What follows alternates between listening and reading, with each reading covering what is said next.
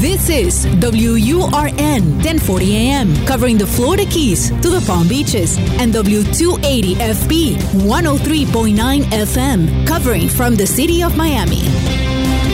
Un idioma, todos los acentos, una sola señal, una emisora de actualidad Media Group.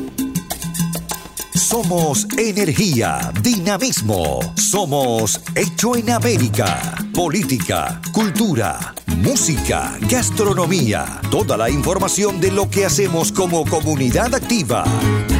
De mi tierra bella, de mi tierra santa. Los fines de semana trabajamos los desafíos y soluciones de nuestra comunidad hispana. Llegamos para quedarnos y superarnos. Somos Hecho en América.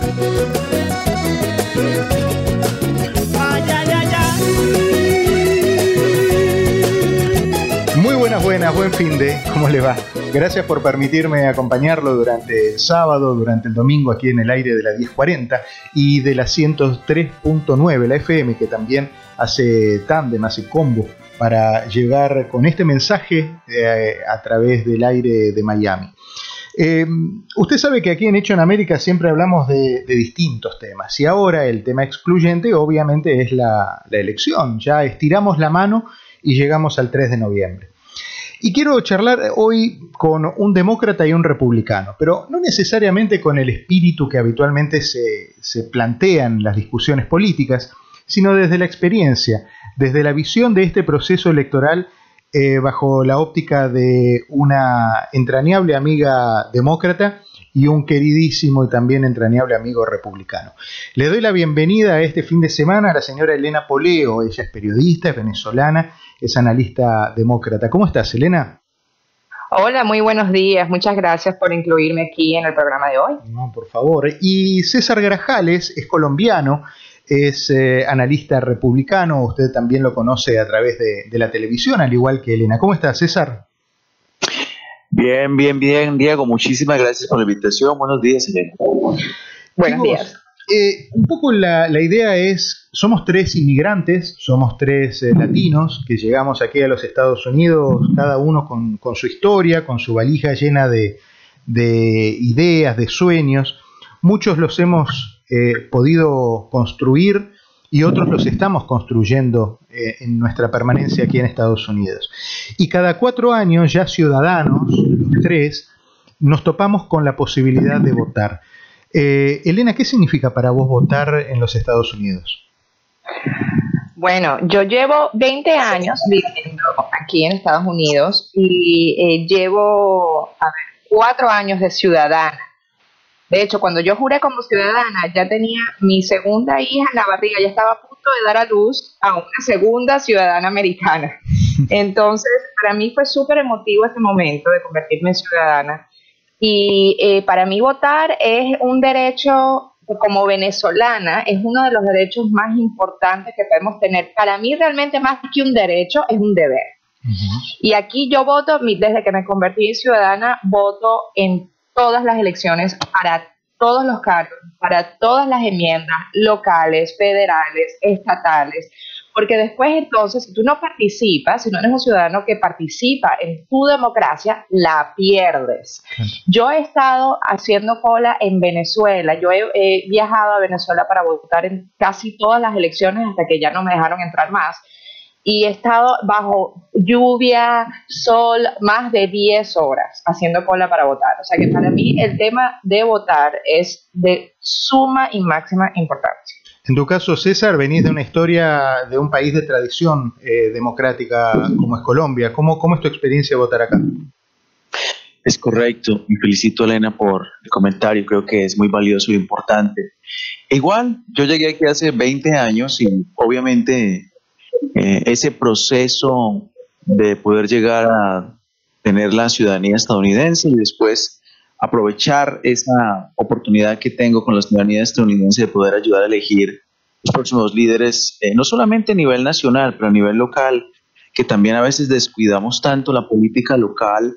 Y aquí en Estados Unidos es tan valioso poder saber elegir a nuestros comisionados, al alcalde, ha comisionado, por ejemplo, a localidades donde vivimos, dentro de los mismos condados, eh, involucrarse en eso. Y en ese aspecto, pues, desde que tuve la oportunidad de votar, he estado allí participando de muchas maneras. Uno, obviamente votando, pero también instando a la gente que sabe votar, eh, participando en diferentes puntos de votación, en diferentes capacidades. Incluso eh, no me desconecté por completo de Colombia y todavía sigo votando también en funciones colombianas cuando suceden, voy al consulado y allí estoy.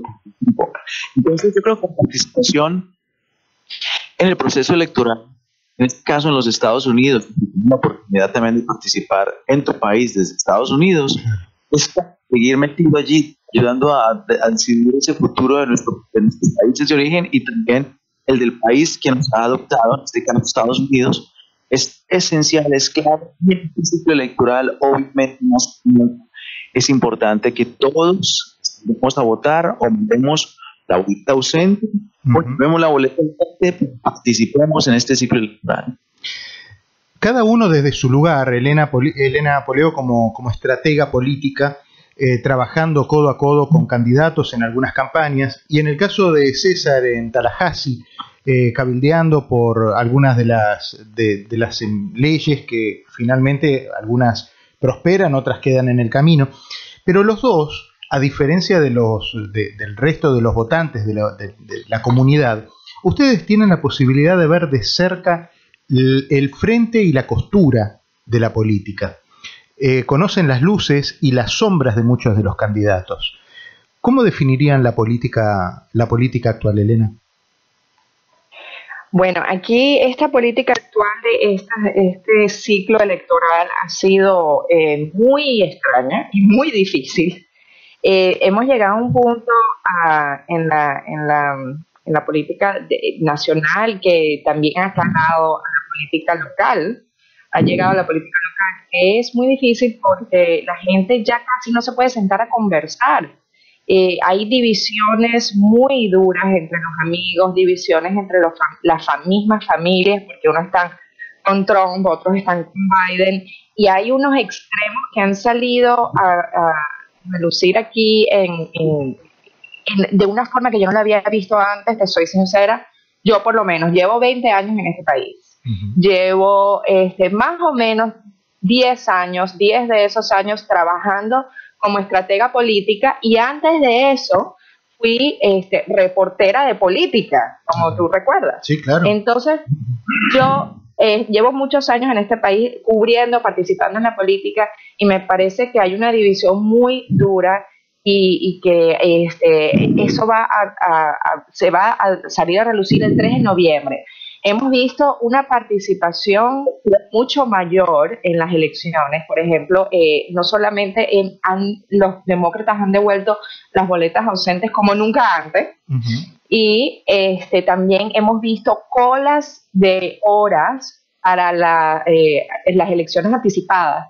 Eh, eso es algo que no existe en nuestros países, o por lo menos en Venezuela no existe. Yo no sé si existe en Argentina y en Colombia, pero eso de que puedas votar dos semanas antes. No, no, claro. O sea, exacto, eso es una cosa que es solamente de acá, que yo, que yo sepa. Son dos semanas, te digo a tus oyentes para los que no sepan, dos semanas anticipadas en las que puedes ir a votar a cualquier recinto electoral, además. Eh, además de eso, tienes la opción de votar por, por, boleta ausente, o sea, por correo. Y luego, por supuesto, el día de las elecciones, que realmente para los que trabajamos en la política, el 3 de noviembre no son los días de las elecciones, es el último día que se puede votar. Claro, claro. ¿Entiendes? Sí, sí, Entonces, es súper curioso, ¿no? Y bueno, hemos visto colas y colas y colas de gente en todo el país votando anticipado. Normalmente, normalmente, históricamente, eso suele demostrar un voto castigo. Vamos a ver, y en, la historia también se demuestra, de hecho, eh, he estado eh, en algunos de tus programas, Diego, hablando de que eh, los republicanos mismos dicen, bueno, normalmente cuando hay tanta masa de votantes, suelen ganar los demócratas. Pero estas son unas elecciones extrañas y completamente distintas a todo lo que hemos visto. A todo lo que hemos Así visto. que no sabemos nada de lo que va a suceder. Hay mucha incertidumbre. Y aparte las encuestas que hasta hace dos semanas estaban muy, muy em, con un amplio margen eh, de 10, 12 puntos de distancia entre Biden y Trump, ahora están muchísimo más pegadas. Eh, César, quiero oír sobre, sobre tu experiencia eh, de, de, conocer un poco el, el, frente y el reverso de, de, la, de, la, vida política y de los políticos. ¿Cuál es tu, tu visión sobre estos? Sí, es verdad, coincido con Elena. Yo creo que hemos llegado a un punto en el país donde estar en desacuerdo en diferentes visiones políticas o filosóficas muchas veces te ganan en enemigos. Eh, y, y, y, la, y, las pasiones que se levantan a través de diferentes puntos de vista con relación a temas políticos o a candidatos eh, te generan unas batallas en la, en la mesa cuando estás comiendo con amigos y familia y nunca antes se había visto. Sí es importante eh, interesarse en el tema político, pero también es, es, importante recordar que muchas veces no vamos a conseguir, eso no quiere decir que es todo nuestro enemigo. Hay que ver cómo integrar esa idea que tiene esa otra persona, que idea diferente a la tuya, cómo integrarla a la tuya y cómo permitir que tu idea se integre a la de la otra persona. Para poder construir país, tenemos que entender que hay diferencias y cómo llegamos a un punto medio.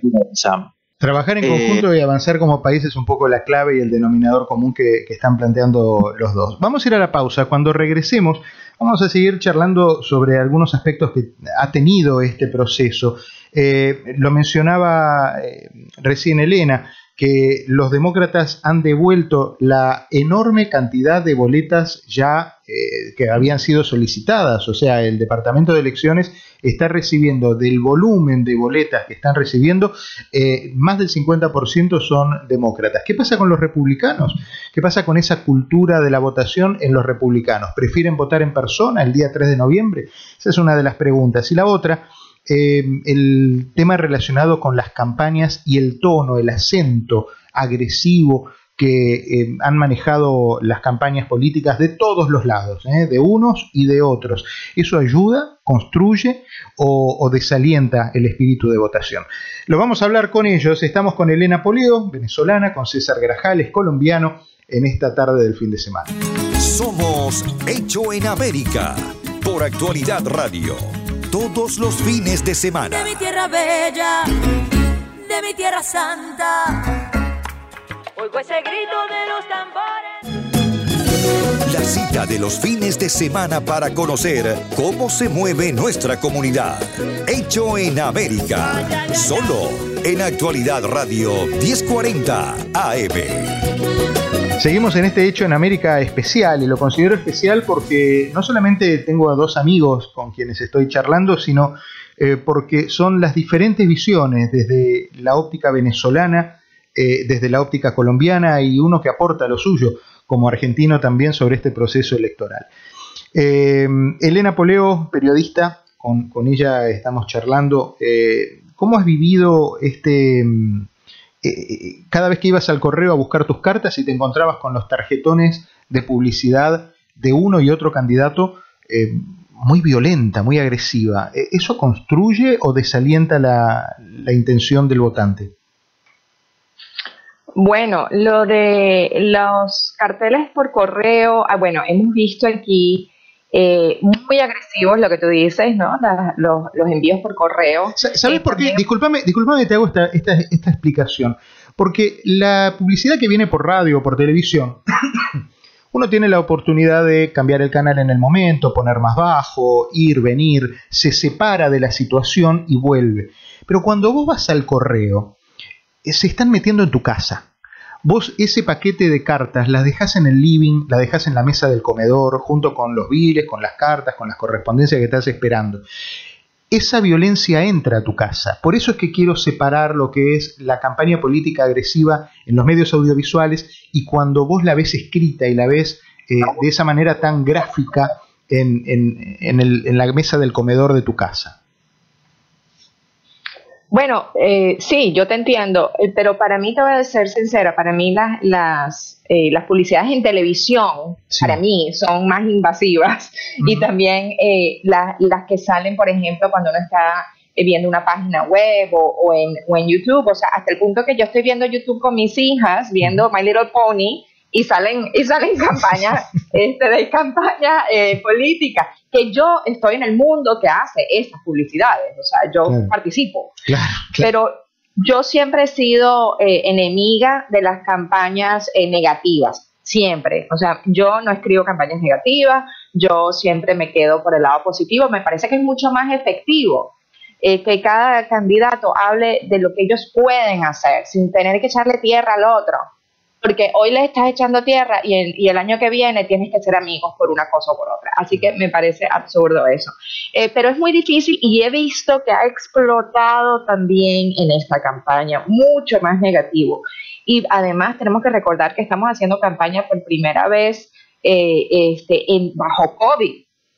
Entonces, antes teníamos mucha gente que caminaba y daba publicidad o hablaba contigo eh, persona a persona.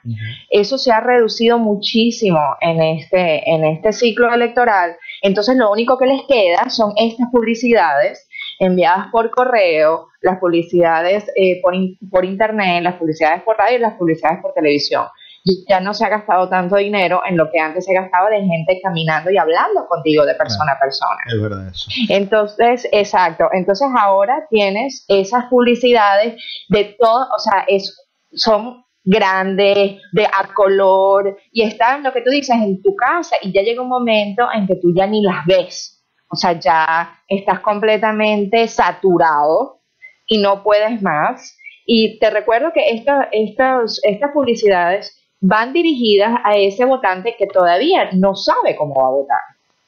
Porque es muy, es muy eh, extraño que, que, tú sepas por quién vas a votar, porque ya estás muy convencido o has estudiado los temas, y te llega una publicidad y eso va a cambiar tu opinión. Eso no sucede normalmente. Sino es solamente para ese votante que está muy, muy, o sea, que está todavía confundido, que está todavía no ha decidido 100%, y entonces ese votante es el que están buscando estas publicidades. y, bueno, entonces por eso lo lanzan tanto, ¿no? Tratando de luchar por ese voto del medio que, no, que todavía no se ha decidido. ¿Cuál es tu óptica sobre este tema de, la manera de hacer campaña gráfica, César? Bueno, Diego, la política ha ido cambiando conforme los años. Obviamente las estrategias, Elena mencionó algo que es importante y se ve mucho, obviamente, en, Estados Unidos se implementa más tecnología que en otros países en términos de campaña. He notado porque traté de hacer algo en la política colombiana el año pasado, antepasado, con un socio, pero fue un poquito complejo. Aquí, por ejemplo, las aplicaciones te permiten llegar específicamente a un votante que tú sabes dónde vive y cómo vota y le interesa para tu candidato. De la misma manera, los algoritmos saben en esa casa a través de la internet qué es lo que ven, qué es lo que le dan like y empiezan a formar un perfil de esa familia. Y por eso te puede ser que te salga viendo con tus hijos muñequitos o caricaturas un comercial de un candidato que a lo mejor el algoritmo cree que a ti te puede interesar. La cuestión es que sí, esa publicidad también eh, visual y eh, de televisiva, perdón, y, este, y de papel pues obviamente tiene mensajes que a veces son agresivos, a veces son eh, muy negativos en contra del otro candidato y hay gente que no le parece, no le gusta.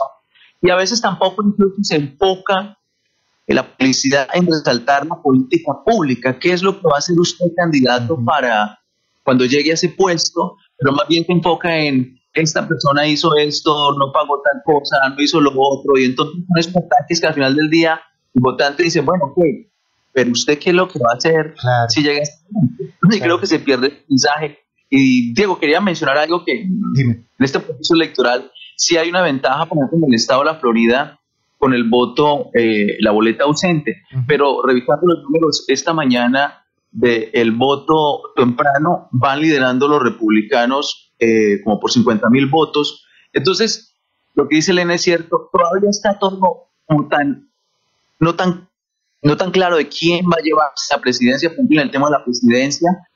Eh, ahí está muy apretada la votación, vemos un avance, digamos, en el estado de la Florida, el tema del voto por correo, pero todavía hay más de dos millones de votos que no se han enviado o entregado, porque también la gente puede llevarlo al punto de votación. Vamos a ver si esa ese margen de voto temprano se sigue ampliando para los republicanos o por el contrario los demócratas acortan ese margen. Entonces, eso es importante, pero es cierto lo que dice Elena también, el día de la elección, noviembre 3, en realidad no es el la elección, es el último día que se vota, aquí se empieza a votar de muchos días antes, y ahorita las campañas que están haciendo es poniendo toda la carne al asador y diciendo a la gente salga, salga, salga, salga a votar. Se ha hablado muchas veces de la importancia del voto hispano. Eh, ¿Ustedes creen que en esta elección el voto hispano va a tener un predicamento especial frente a otras elecciones? Elena. Bueno, eh, el voto hispano cada vez gana más fuerza y el tema no es solamente porque hay que recordar cómo funcionan las elecciones acá, no es quizás como en nuestros países que es simplemente el voto nacional, ¿no? ¿Cuántos votaron por este y cuántos votaron por aquel? Sino que hay que dividirnos en los colegios electorales que van por cada estado. Entonces, si, si eh, un candidato se gana un estado, en ese estado se lleva todos esos, esos votos electorales y al final se cuentan. O sea, es, es una cosa muy complicada. Y el tema está en que el voto hispano está justamente en varios de estos estados, incluyendo a la Florida, por eso es que siempre eh, prestan tanta, tanta atención a este estado. Los hispanos están centrados en esos estados que pueden dar un cambio y muchos votos electorales del colegio electoral es por eso que los votos hispanos tienen tanta importancia. Por ejemplo, en el estado de la, Florida este, es el 17% de los eh, votantes registrados en el 2020. Eso suena como poco, ¿no? Dice, bueno, pero 17%, o sea, no, no llegamos al 50%, por ejemplo. Pero ese 17% puede hacer la diferencia de que un candidato se lleve el estado completo y se lleve todos esos eh, votos electorales. Recordemos que eso fue lo que pasó en el 2016. Sí, sí, sí. sí. Hillary tuvo la, la mayoría del voto popular, pero Trump se llevó la mayoría de los votos de los colegios electorales estatales, de estado por estado. Entonces, esa es la batalla que estamos enfrentando. César, vos has trabajado con, a través de Libre con eh, la gente para asistirla, para orientarla, para que los hispanos eh, tengan elementos a la mano para eh, aprender a participar activamente en la vida política de Estados Unidos. Voy contigo con, lo del voto hispano. Descarto que, tu visión es muy positiva en este aspecto.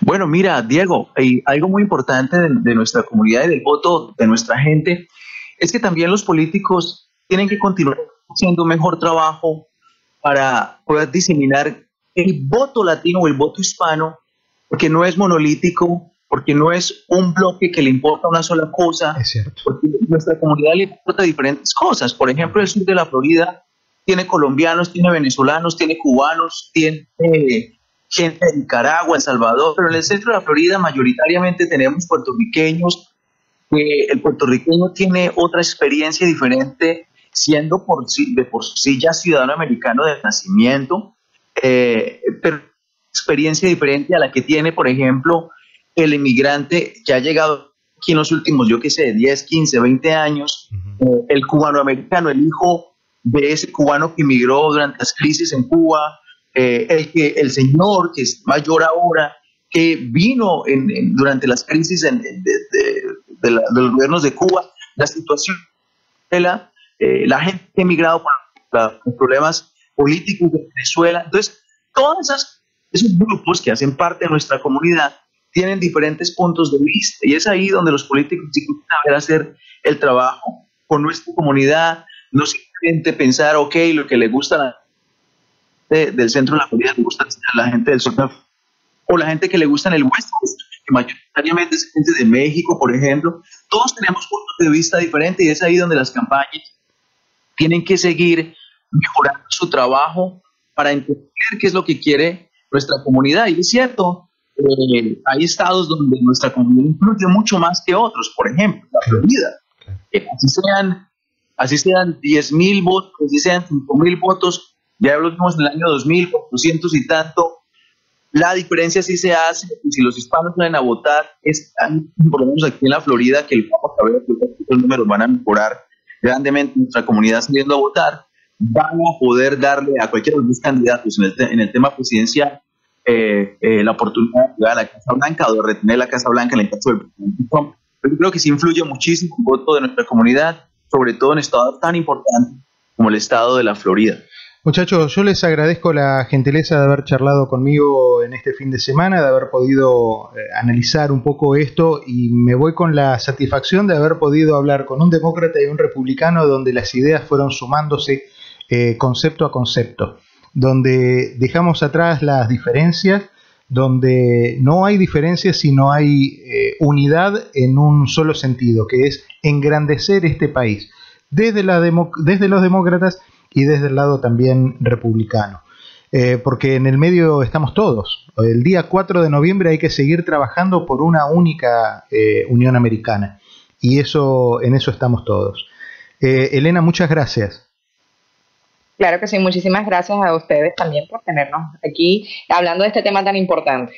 Un cariño enorme. César, un abrazo enorme, cuídate mucho y gracias también por haber participado en este fin de...